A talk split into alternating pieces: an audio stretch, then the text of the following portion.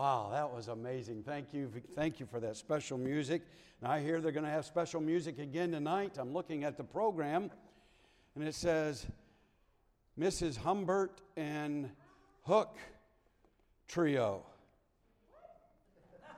That's what it says. So I assume that's Mr. Hook at the piano and Lori, and we're going to look for a third person there. So that'll be tonight. So it might be the BO Trio. So, amen. Well, praise the Lord. That'll be tonight. How many are glad you're in church today? Would you raise your hand? Anybody prefer to be in jail? I am just uh, thrilled to be here, and I just can't get over the excitement in your church. And uh, Brother Dane and Joy as personal friends. They're personal friends of ours. We have known them for a few years. I'm so glad they've landed here in Pembroke Pines. And I know you're aware of the pastor that you have, but I'm glad they're here because we got a chance to meet you because we like you guys. They're not even here, and we still like being here. In fact, I wish they'd go to the Holy Land for about a month, and maybe I could fill in for them for a month because I would sure enjoy being with you. And I trust the Lord will bless you for your coming today. I hope everyone here today knows Jesus Christ as their personal Savior. That's what it's all about, really. We're going to preach to those that name the name of Christ today, those that have been redeemed by the blood of the Lamb, those that have been born of the Spirit of God, those that are have their names written in the book of life. That's the crowd I'm going to be addressing today because I'm going to feed the sheep. But there's likely some here today that are just a heartbeat from hell. It's a sad thought. But there's some likely here today that one heartbeat, they'll spend eternity in the regions of the damned. And what they just sang about is found in Scripture. That's why I get excited when I hear that kind of music. Because, because He lives, I can face tomorrow. Because He lives, regardless if I take another breath or not in this life, I have hope and I have reason to live.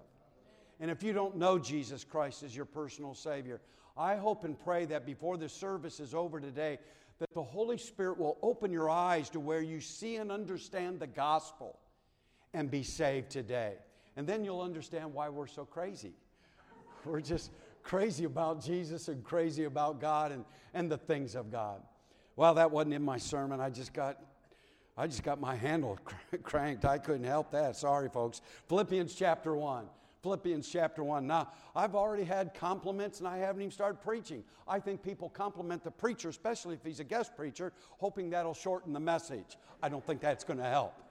I even got a clock, neon light right there. I don't know that it's going to help. I'm going to do my best to speak fast, you listen fast, to shorten it up just a little bit. But I hope and pray that when you leave, you'll say it was good to be in the house of the Lord. And I, I, I, I think people tend to hear what they want to hear. And sometimes they hear one sentence or one paragraph that helps them in their life. And, and I'm thinking, wow, they missed a lot of good stuff in the message. But if that's what it takes to help you in your Christian life, I'm all for it. I'm reminded of that old guy, he's 92 years old, never been to the doctor, didn't like doctors, didn't want a doctor probing on him, touching him, sticking him. he just didn't want to go to a doctor, but he got to feeling so bad he finally went to a doctor and he could hardly hear what the doctor was saying. The doctor was talking to him, and all of a sudden the old man, he just, he just smiled from ear to ear and, and got all happy. And he said, Thanks, doc.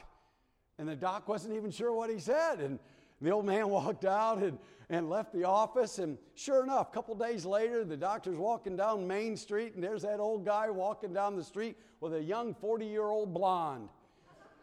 arm in arm. He's smiling from ear to ear. And he sees the doctor and says, Hey, doc, how you doing? Doc said, Fine, how you doing? I'm doing great. I, I'm doing better than I have in my whole life ever since you gave me that advice.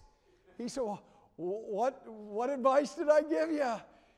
He said, Well, you told me to be cheerful and, and get a hot mama.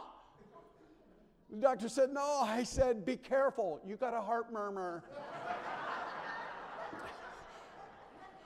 So I think sometimes, I think sometimes God uh, helps you hear what you need to hear, and I hope, uh, I hope it'll be a blessing to you today. Let's pick up and I love the book of Philippians. The theme of Philippians is rejoice, and I like being happy because it's so easy to be miserable, is it not? The older you get, the more miserable you get. You know why? Because your body hurts all the time. And when I was young, I used to tell old people quit taking pills, treat it naturally. I'll take anything that's legal. I hate hurting. It hurts. It, everything hurts. You wake up in the morning, you don't even want to move. And you start taking inventory of all your body parts to see if they're still there, let alone if they're going to operate. And then you find out which ones are going to hurt more than others. And that determines what medication you're going to take that day. Hallelujah.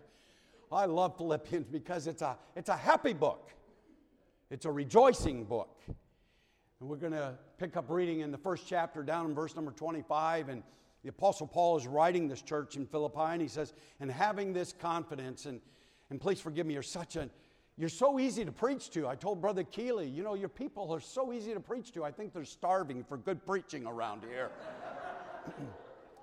and, and having this confidence, think of it. The average Christian today lacks confidence. Talk to me. The average Christian, we're bold right here in this room.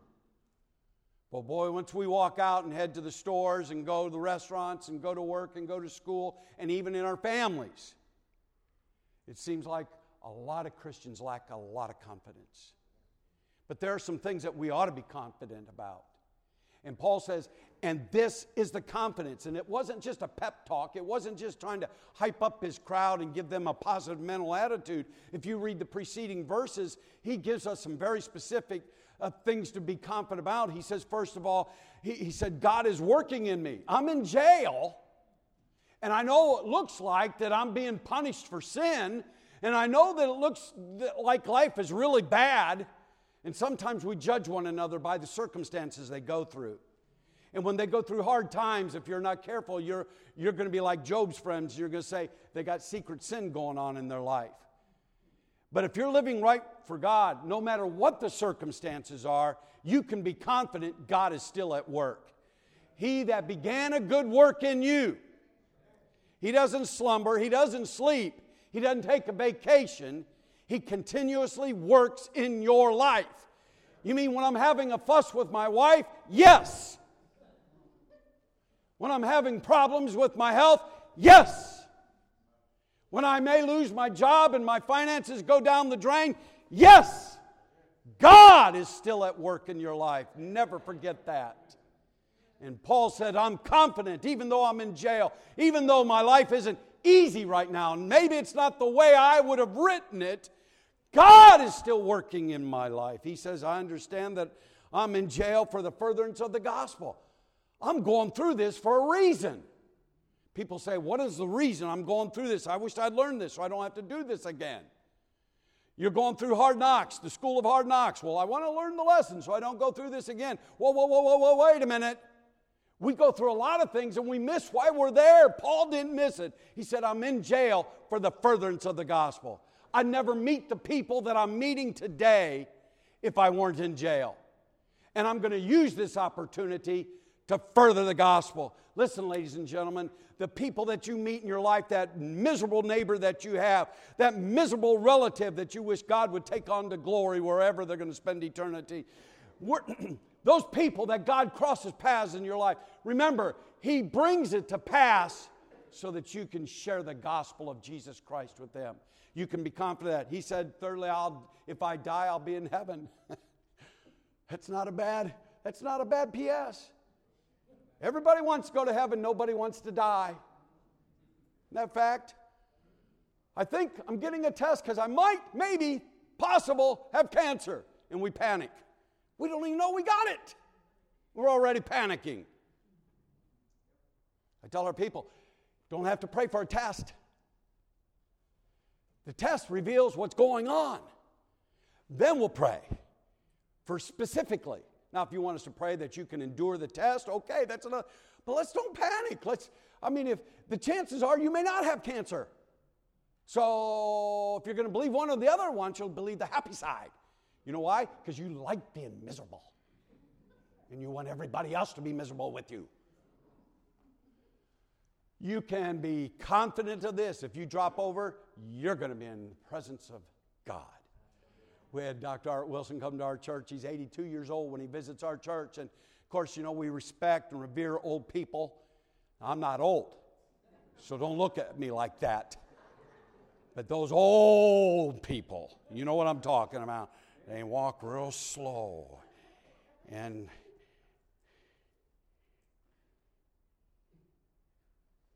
they talk so slow.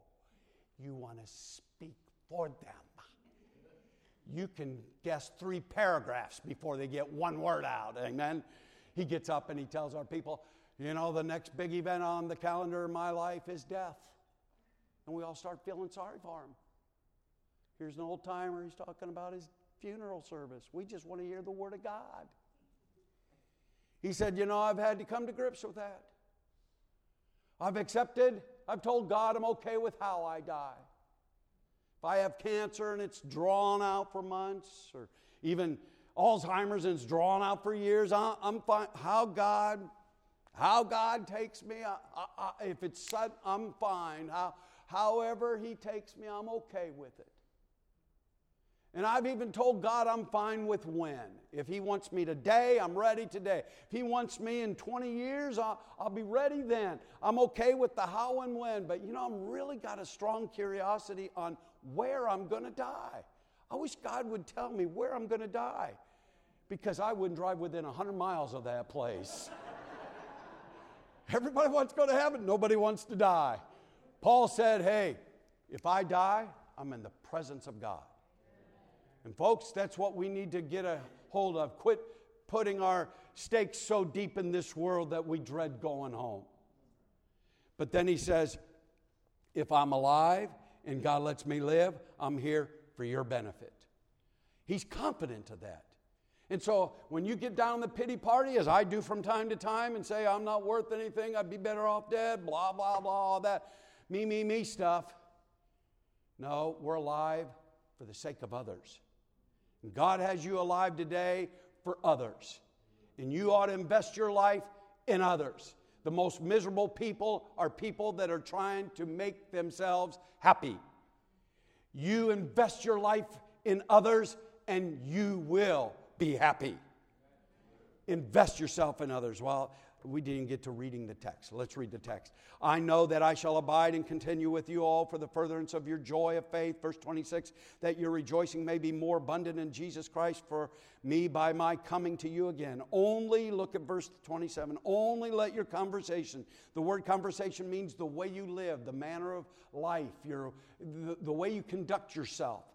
Only let your conversation be as it becometh the gospel of Christ that whether I come and see you or else be absent, I may hear of your affairs.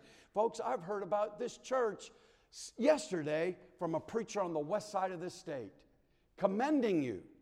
I didn't even know that preacher. I know of him, but he's not a friend of mine. He called me to tell me he's praying for this church. He knows the history of your church and your previous pastors and the heydays and the low days. And he's excited that you guys have a reputation and testimony of growing and thriving again in Jesus Christ.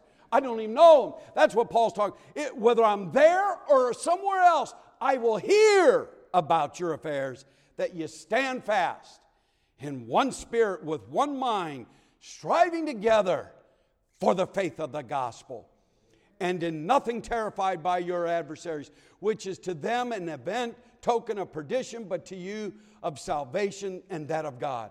For unto you is given in the behalf of Christ not only to believe on him, but also to suffer for his sake, having the same conflict which ye saw in me, and now here to be in me.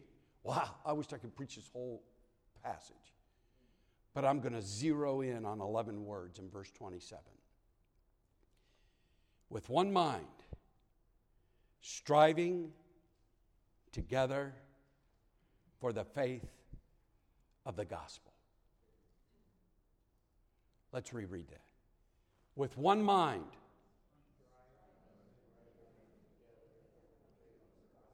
it's pretty good. Let's try it again. With one mind, striving And the title and topic of the message this morning that I want to share with you is Together for the Faith. Father, I'm going to do the best I can to teach and preach your word. And uh, it's a, a joy to be here today. Be with Pastor Dane and Joy and the 14 others, 16 folks from this dear church. And what a blessing to me to be able to fill in the pulpit today and see a church house nearly full, even with the pastor out of town and, and some of its leaders, to be able to experience the joy and the happiness of this people. I pray that you would encourage our hearts today to strive together for the faith of the gospel. If there's a soul here lost without confidence of their eternal destiny, I pray that they'd be saved today. For it's in Jesus' name I pray. Amen. Bible Baptist Church, Pembroke Pines, Florida, is not the result nor the responsibility of Dane Keeley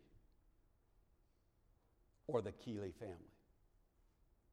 This church is not the result or the responsibility of one man or one family or listen, or even one generation.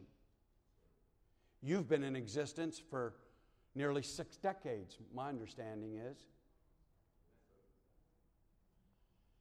And hundreds and hundreds of people in this work have striven together for the faith of the gospel. And we have a responsibility not only to those forefathers of this church, but to the future generation, should the Lord tarry, of this church to strive together with one mind, strive together for the faith. What does that mean? Well, when we think of strife, we usually think of a fuss between a husband and wife, or between neighbors, or employee and employer, or a parent and a child, or two children, or three children, or four children. I just got word last night. Bob Stevens, his oldest daughter, has just had her 10th child.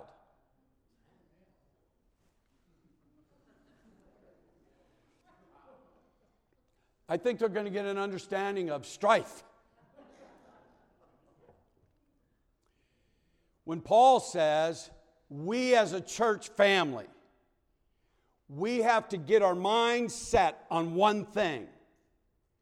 We're not going to strive with each other, we're going to strive together for something, for the faith of the gospel.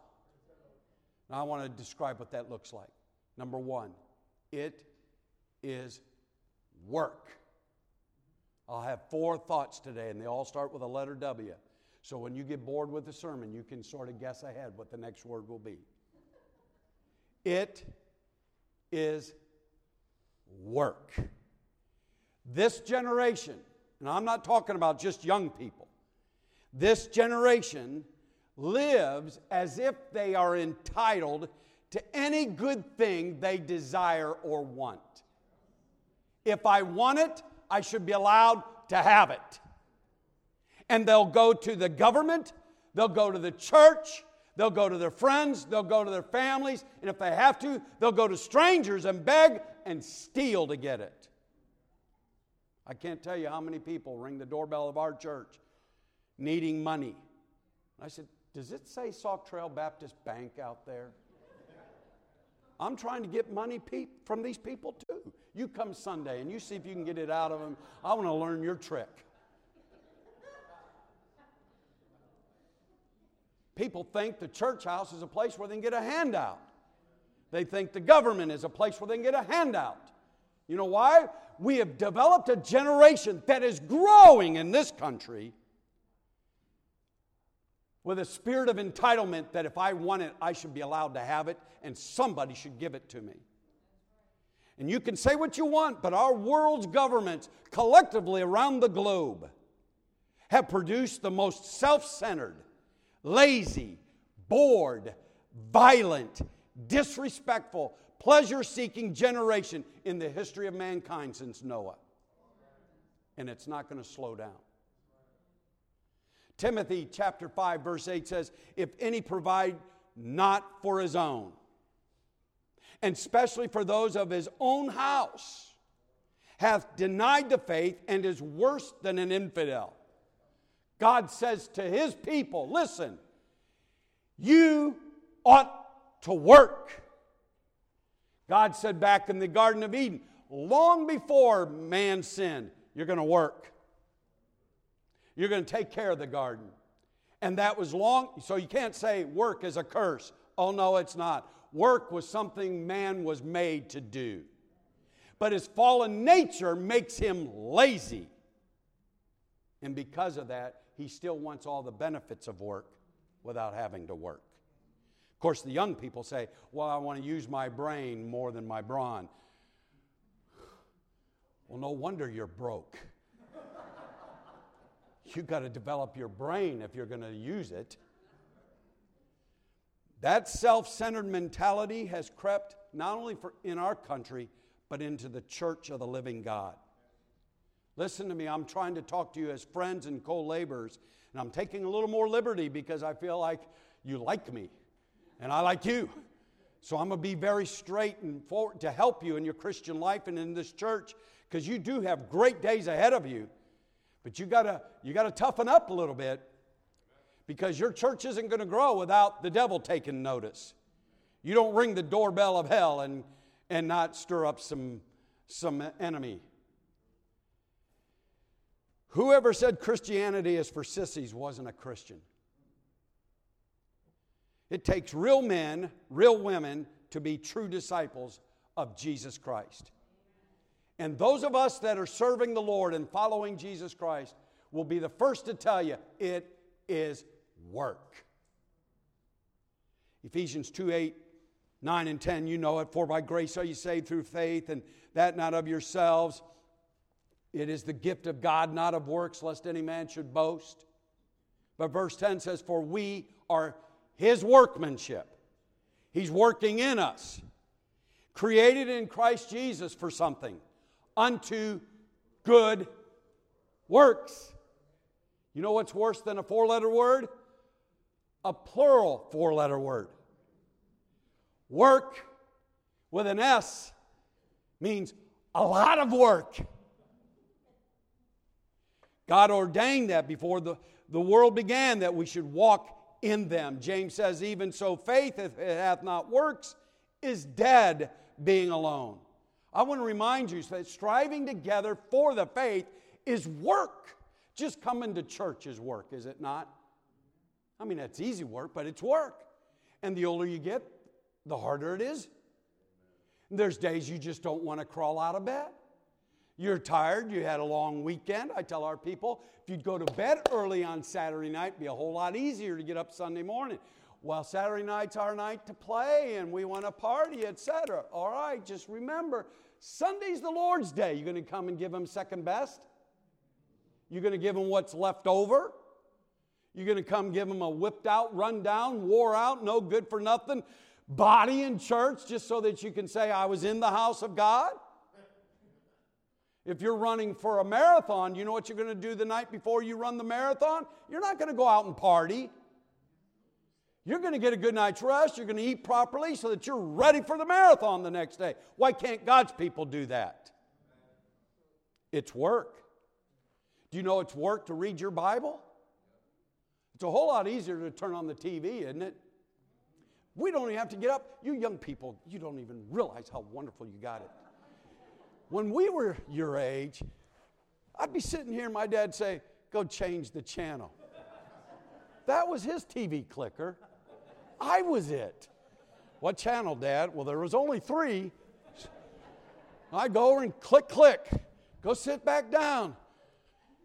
That's not what I want to watch. Okay, let's go back up. Click, click. Today, we just sit there with a little, and we get upset when the battery goes dead.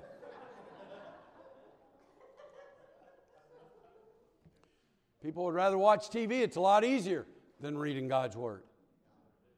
But you won't get out of watching TV what you get out of reading God's Word. I'm just saying, striving together for the faith, if we're going to get one mind, be unified, we're going to have to work. We got to spend time in God's Word. It, take, it takes work to pray. I said in Sunday school, my dad used to say, prayer is the hardest work I know. And that's why the average Christian prays less than an hour a week. And that's why the average Christian can't conquer the devil. And that's why the average Christian family struggles with all kinds of sin in their own family, and they're not even promoting it. They're against it, but they have no power. And you get that kind of power in prayer. But prayer is work. Think I'm kidding? Try praying an hour every day for the next seven days. Most of you won't even start. I'm saying, striving together for the faith, it's work. Witnessing to people, it's work. I mean, just to be thoughtful of it. Paul says, I'm a debtor. That would change the mentality of the average American today. Nobody owes me a thing. I'm the one that owes everybody. He says, I'm ready to preach the gospel. Three I ams in Romans chapter 1. I'm ready. A lot of times I go into Starbucks, I'm in there for one reason coffee. And then I think later, I missed out on an opportunity to witness. You know why? I didn't go in ready to preach the gospel. But if I get my mindset ready, I look for people in there.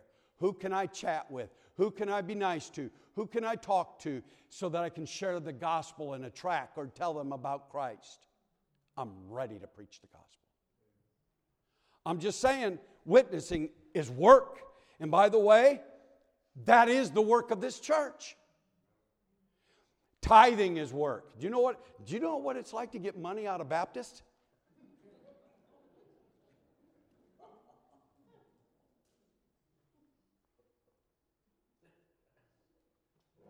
It's work to let it go, isn't it?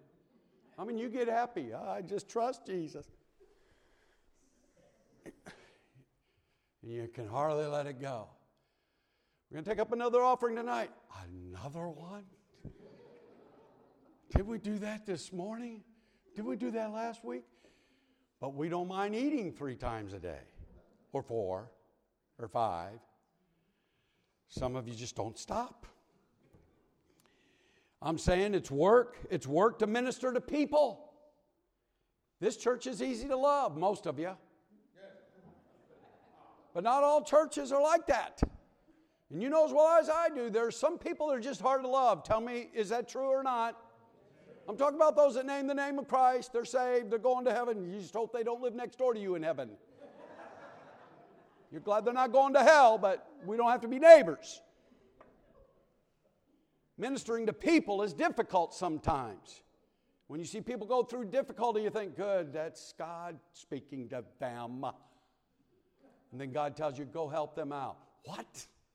Help them out? I'd rather be nice to my wife. Ministering to people, my dad used to say, the ministry would be great if it wasn't for people. I remember one time, of course, he was sick, and towards the end, when you're sick, you don't have near the control. And so I'm hoping that I, if I get sick, if I get a deathly illness, a fatal illness, I'm hoping it's a little long out because I want to. I want a little time to get some things off my chest that I've been holding in for a long time. My dad had a family come in. He said, Now, those of you that think you're going to join our church and be a big blessing to us, and that you're going to be such a big help and we've never made it without you. Let me just tell you, you're bringing more problems in the church. and it's true. You know why? Because we all got problems. But that's, that's part of the work. We minister together. Man, just cleaning the building, just opening the building. Do you know how nice it was to drive two hours this morning? Not even remember the first hour and a half? And pull in the parking lot and see cars on the parking lot. Whew, somebody's here. Hallelujah. Somebody had to get here early to just open the building, repair the building, programs set up, sermons and Sunday school lessons. I'm just saying there's a lot of work striving together. And so if you're looking for the easy life, being a Christian is not for you. Number two, it's not only work, it's war. It's hard enough to work, but what a pain to have somebody fighting you when you're working. You know what I'm talking about? You finally come to grips with, all right, I'm going to give up my TV time, I'm going to give up my me time, and I'm going to work. And then all of a sudden you, you face opposition. What's this all about? God, here I am. I'm trying to I'm trying to do something for you. I'm trying to help you out. And you're letting all this opposition come up? It's war. The devil hates you. The Bible says, For we wrestle not against flesh and blood, Ephesians 6 12 and 13, but against principalities, against powers, against the rulers of darkness, against of this world, against spiritual wickedness in high places. The Bible says that the wicked one, the enemy, he comes to seek, to steal. He comes to seek, to kill. He comes to seek, to destroy. Listen, young people, if you have any ability at all, and any talent at all, and any mind at all, and any gifts at all, guard it and protect it. When I prayed for my granddaughters this morning, several of them stood out to me, and I thought they had the characteristics of Proverbs 31. Oh God, Satan is out to steal from them these valuable characteristics that make her worth more than rubies. There are very few women in this world that look like this girl in Proverbs 31. And I've got some granddaughters that have those characteristics. Oh God, help her to be vigilant because her adversary is out to steal from her. The devil wants to rob you of everything good in your life. If you have joy, he wants to suck it out of you. You have talent, he wants to suck it out of you you have any finances at all, He wants you to spend it on yourself or some worthless cause. You have any talents, He wants to take it away from you. Listen, the devil wants to steal from you, he also wants to kill you. He wants to make you lifeless. No movement at all. To a point that even Christian people would say, you know, I think he's a Christian, but I don't know. Why don't they know? Because there's no movement. But he doesn't want to just kill you, he wants to destroy you. Remove from you any enjoyment of life, any good memory of God at all. He wants it all to be annihilated. You know why? He hates God. And because he hates God, he hates us. We fight against our adversary, the devil. We fight against apathy. The opposite of revival is not rebellion, but apathy. We have far too many people in our churches today. I can get up and say, You got lost neighbors. You know what the, ap- the average apathetic church member will say? Who cares?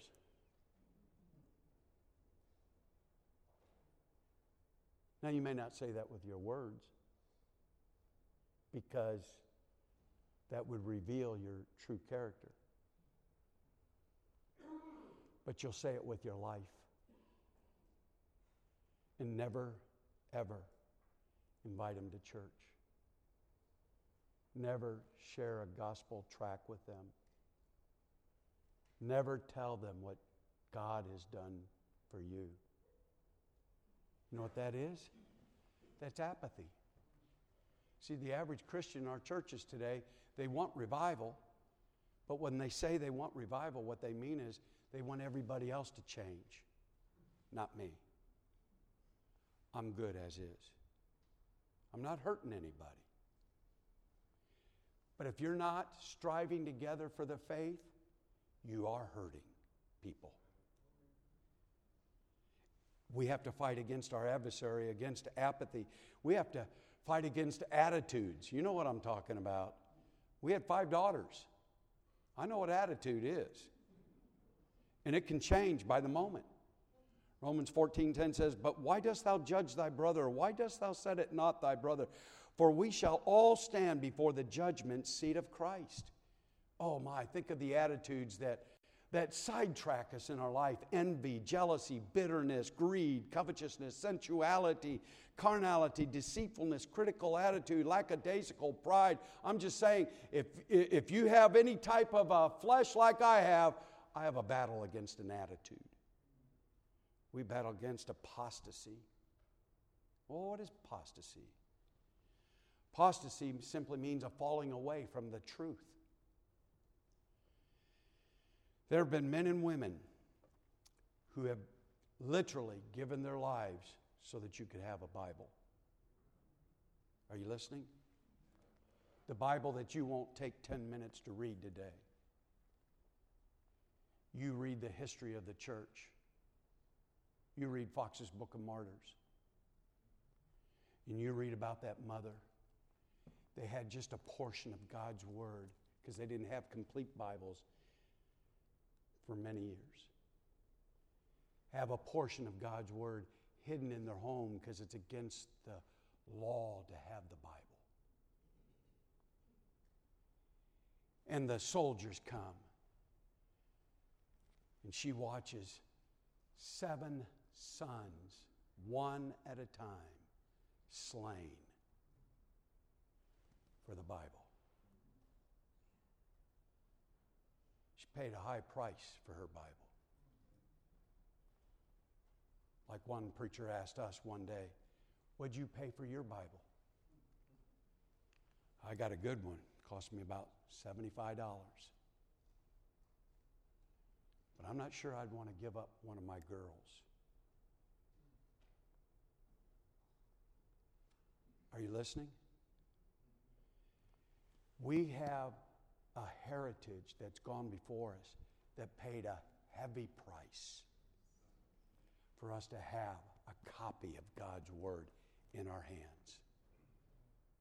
You know, today, the attitude in most churches today, eh, God's Word. They paraphrase it, they retranslate it, they obliterate it, show no regard no respect for God's Word. If we're going to strive together for the faith, we got to strive against apostasy. Now, that doesn't mean that we're mean about it, but I'm not ashamed to tell people I have God's preserved Word of God. It's right here. And if you want to know what translation it is, it's the King James Version. You say, well, it's hard to read. Learn to read. Why do we have to dumb everything down for everybody? By the way, it's not as hard as you make it out to be. You just don't want to read it. Why don't you admit that? Because there's a lot of the scripture that's very easy to understand. When my children, first graders, second graders, third graders, can read it and understand it and be saved, what's wrong with an adult that says he can't understand it? Makes no sense to me. We believe that Jesus Christ started a church. We believe that he gets glory in the church. We believe that he meets with the church. We believe that he empowers the church. We believe that the church is his body so that the world can see what God looks like. Jesus said when he became flesh, he said, You've seen me, you've seen the Father. You want to see God? Look at me. When he ascended, he said, You want to see God? My body is the church. We're not ashamed of church. We don't have to go to church. We want to go to church. We believe that Jesus still saves people from their sins.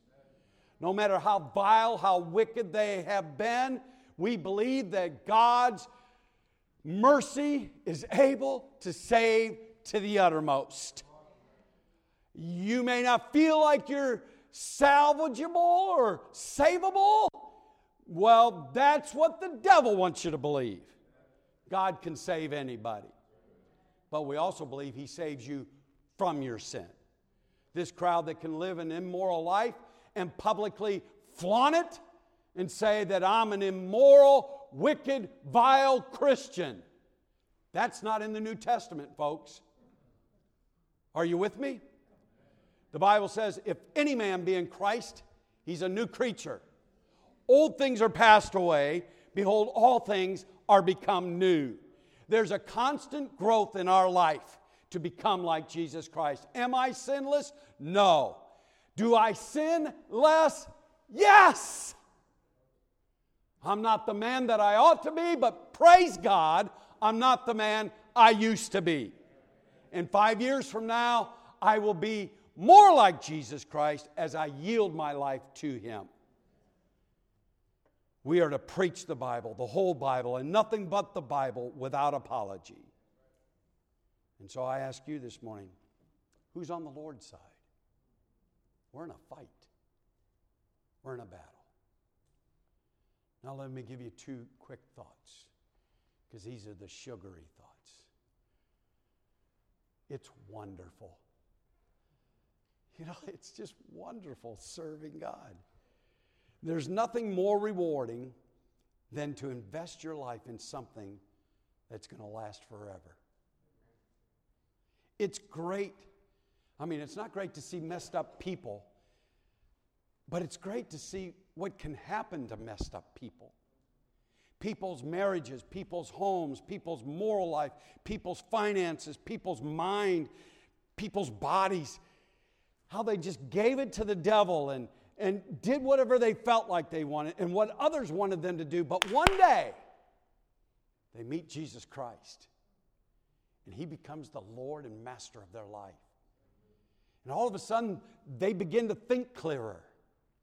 They're more productive at work.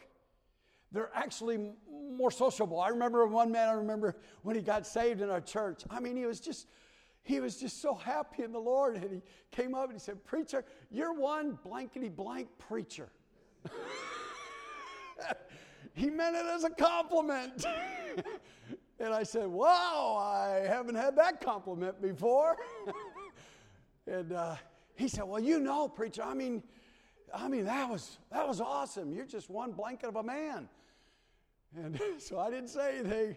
I didn't want to rebuke him in front of others because he meant well. And I went to him privately and I said, You know, there'll come a day that you'll look back to this day and you're going to say, I can't believe I ever said that.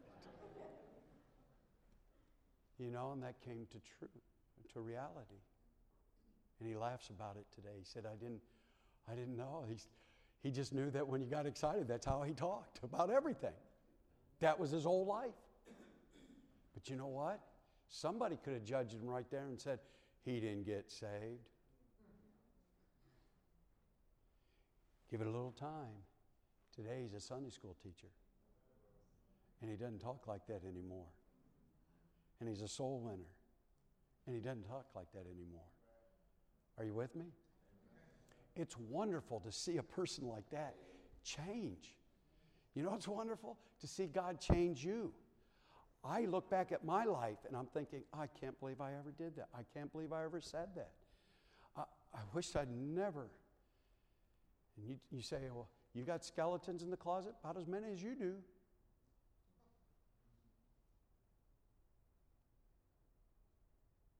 I thank God it's not part of my life today that God has grown me through that. You know, that's wonderful. You say, You perfect? Almost. Not quite, almost. I'm joking. The Bible says the fruit of the Spirit is love, joy, peace. Top that. Everybody wants love. Everybody wants joy. Everybody wants peace but they're going to the wrong source for it. They think Disney World will bring it, it will drain your wallet. the Bible says, He that goeth forth and weepeth, bearing precious seed, shall doubtless come again with rejoicing, with rejoicing, with rejoicing, bringing his sheaves with him. You want to feel happy? Go tell someone else about Jesus. It's wonderful. When I went to Baptist Bible College, I just wanted to be a youth director. That's all I ever wanted to be was a youth director. When I went to Baptist Bible College, Springfield, Missouri, they only had three courses music, missions, and pastor. And since I was a PK, a pastor's kid, I did not want to be a pastor. Because my dad started a church. I saw what he went through. When you start a church, if you've ever been part of a church plant, you attract every idiot on the south side of Chicago. And people that are that have a little bit of money, they think they can buy power in the church and blah blah blah. And oh my. And what it did to my dad and what my dad put up with, I was just a teenager and I had enough eyes to see what was going on, and I thought, I don't want any part of that. So when I went to BBC, they said, What course do you want to take? I said, Well, I wanted the youth director's course. Well, we don't have a youth director's course. Why don't you take the pastor's course because you'll be pastoring teenagers? I said, No, I'll never be a pastor. And they said, Well, why don't you, um, why don't you take missions?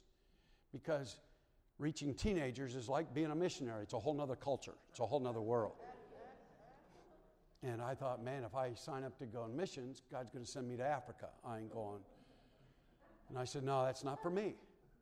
And he says, well, why don't you be a music, take the music course? Because a lot of churches, they hire a guy that can do two things, you know, youth and music.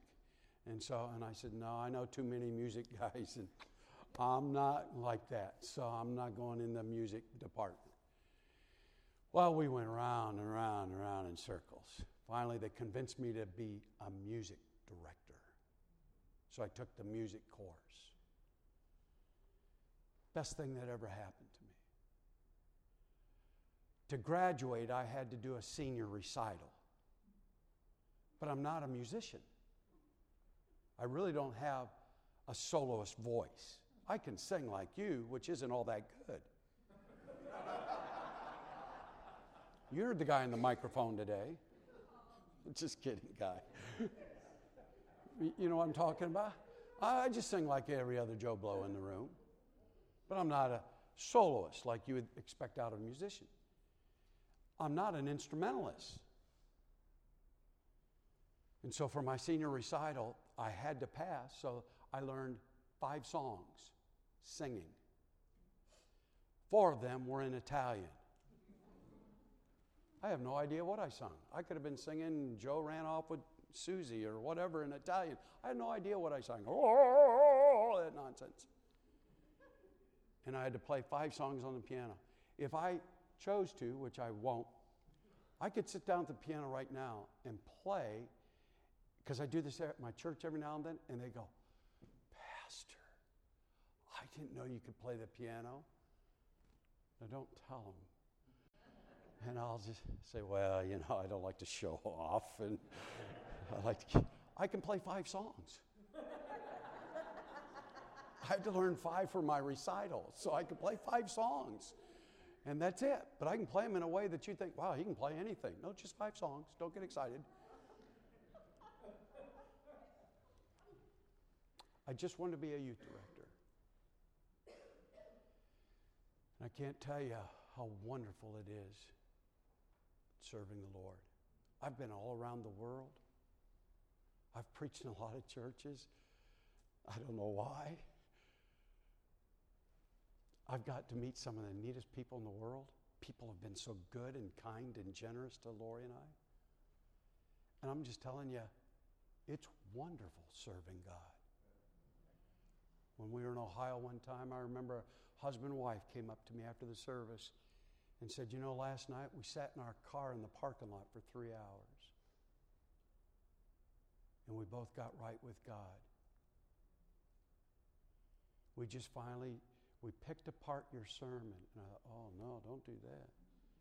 And we thought, no, we're going to do something about it. We're not leaving church until we do. And their life was changed. I want to tell you, that's wonderful. When you serve God, you're going to help other people. When you help other people, it's wonderful. My dad used to say, if you could prove to me Christianity was a farce, I'd still choose to be a Christian. You know why? It's the best way to live. You're going to live like the government says we should live? What Hollywood says we should do to be happy? I mean, God's laws are basically 10. It's not real complicated. 10. You keep those 10 laws, you're going to have a happy life. Then my last thought is this striving together for the faith. It's, it's work, it's war, it's wonderful, but lastly, it's worth it. Write this verse down in your Bible, Romans 8 18. Some of you can quote it.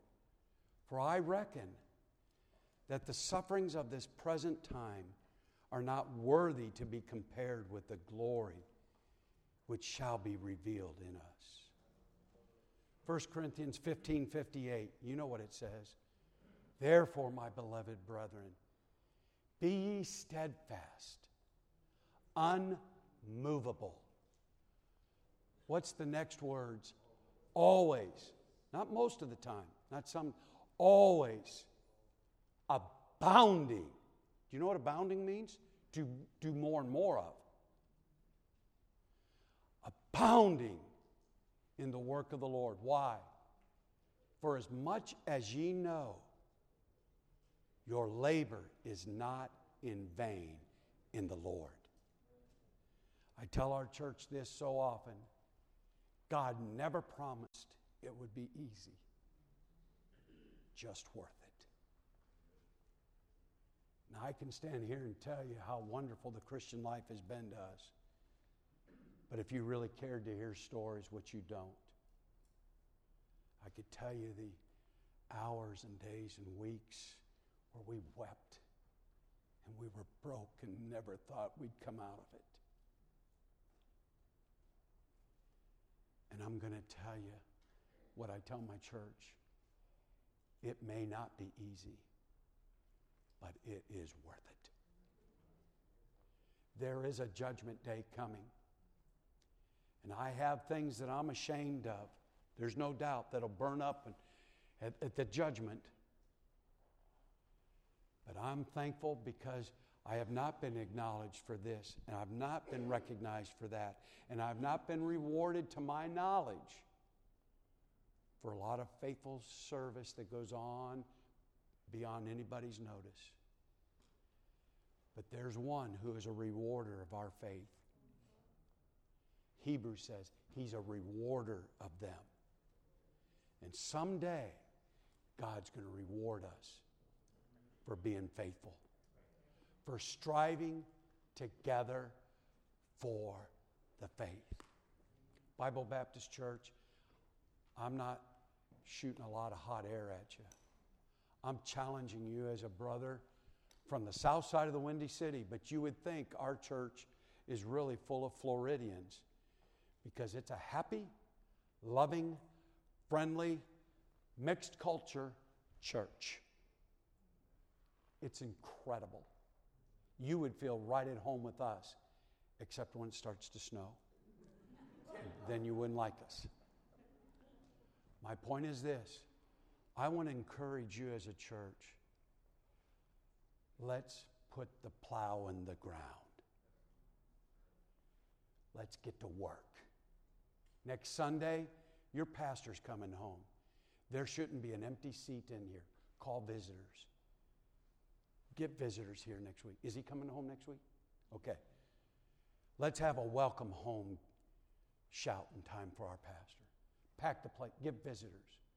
Tell them you're going to have a special speaker next week. That's what my people do. Every time I come home, they say, We have a guest speaker today, our pastor. Fill the place up. Let's, let's get to work. And let's, let's pack this place out. You guys are already trending that way let's, let's work till Jesus comes. We used to sing, Work for the night is coming. To the work, to the work. Some good old hymns. Let's get to work. But then also remember, there's a war going on. You put forth the effort, the devil isn't just going to say, Oh, excuse me, I didn't mean to get in your way. No, he's going to fight you. It's a war, but it's wonderful and it's worth it. This morning, this is the invitation. We're going to stand in a moment. I'm going to offer a word of prayer. Going to ask the pianist to come and just play some music. I don't Uh, we don't need to sing, just piano music would be fine so that we can have a prayerful, worshipful time.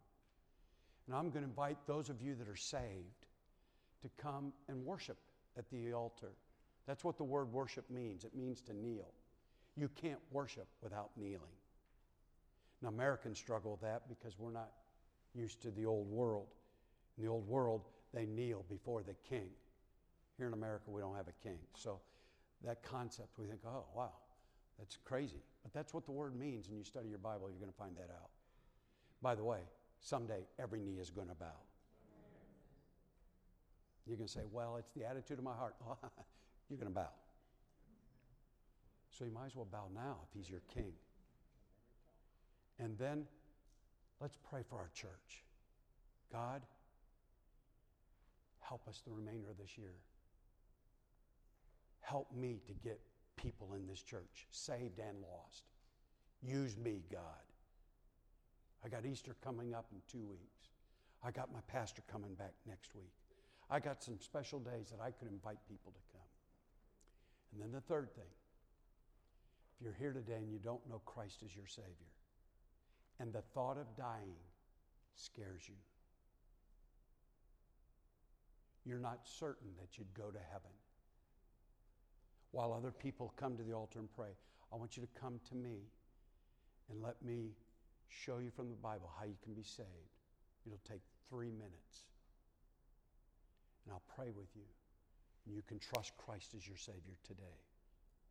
And then you can join us, striving together for the faith. You ready to do some work? Prayer is the hardest work, I know. Let's gather at the altar of prayer. Let's stand to our feet. Father, thank you for these precious people and for the, for the love of God that's in this place. Would you bless the church, the preaching of your word? I pray if there's a lost soul that needs to be saved, that they'd come and be saved today. In Jesus' name I pray. Amen.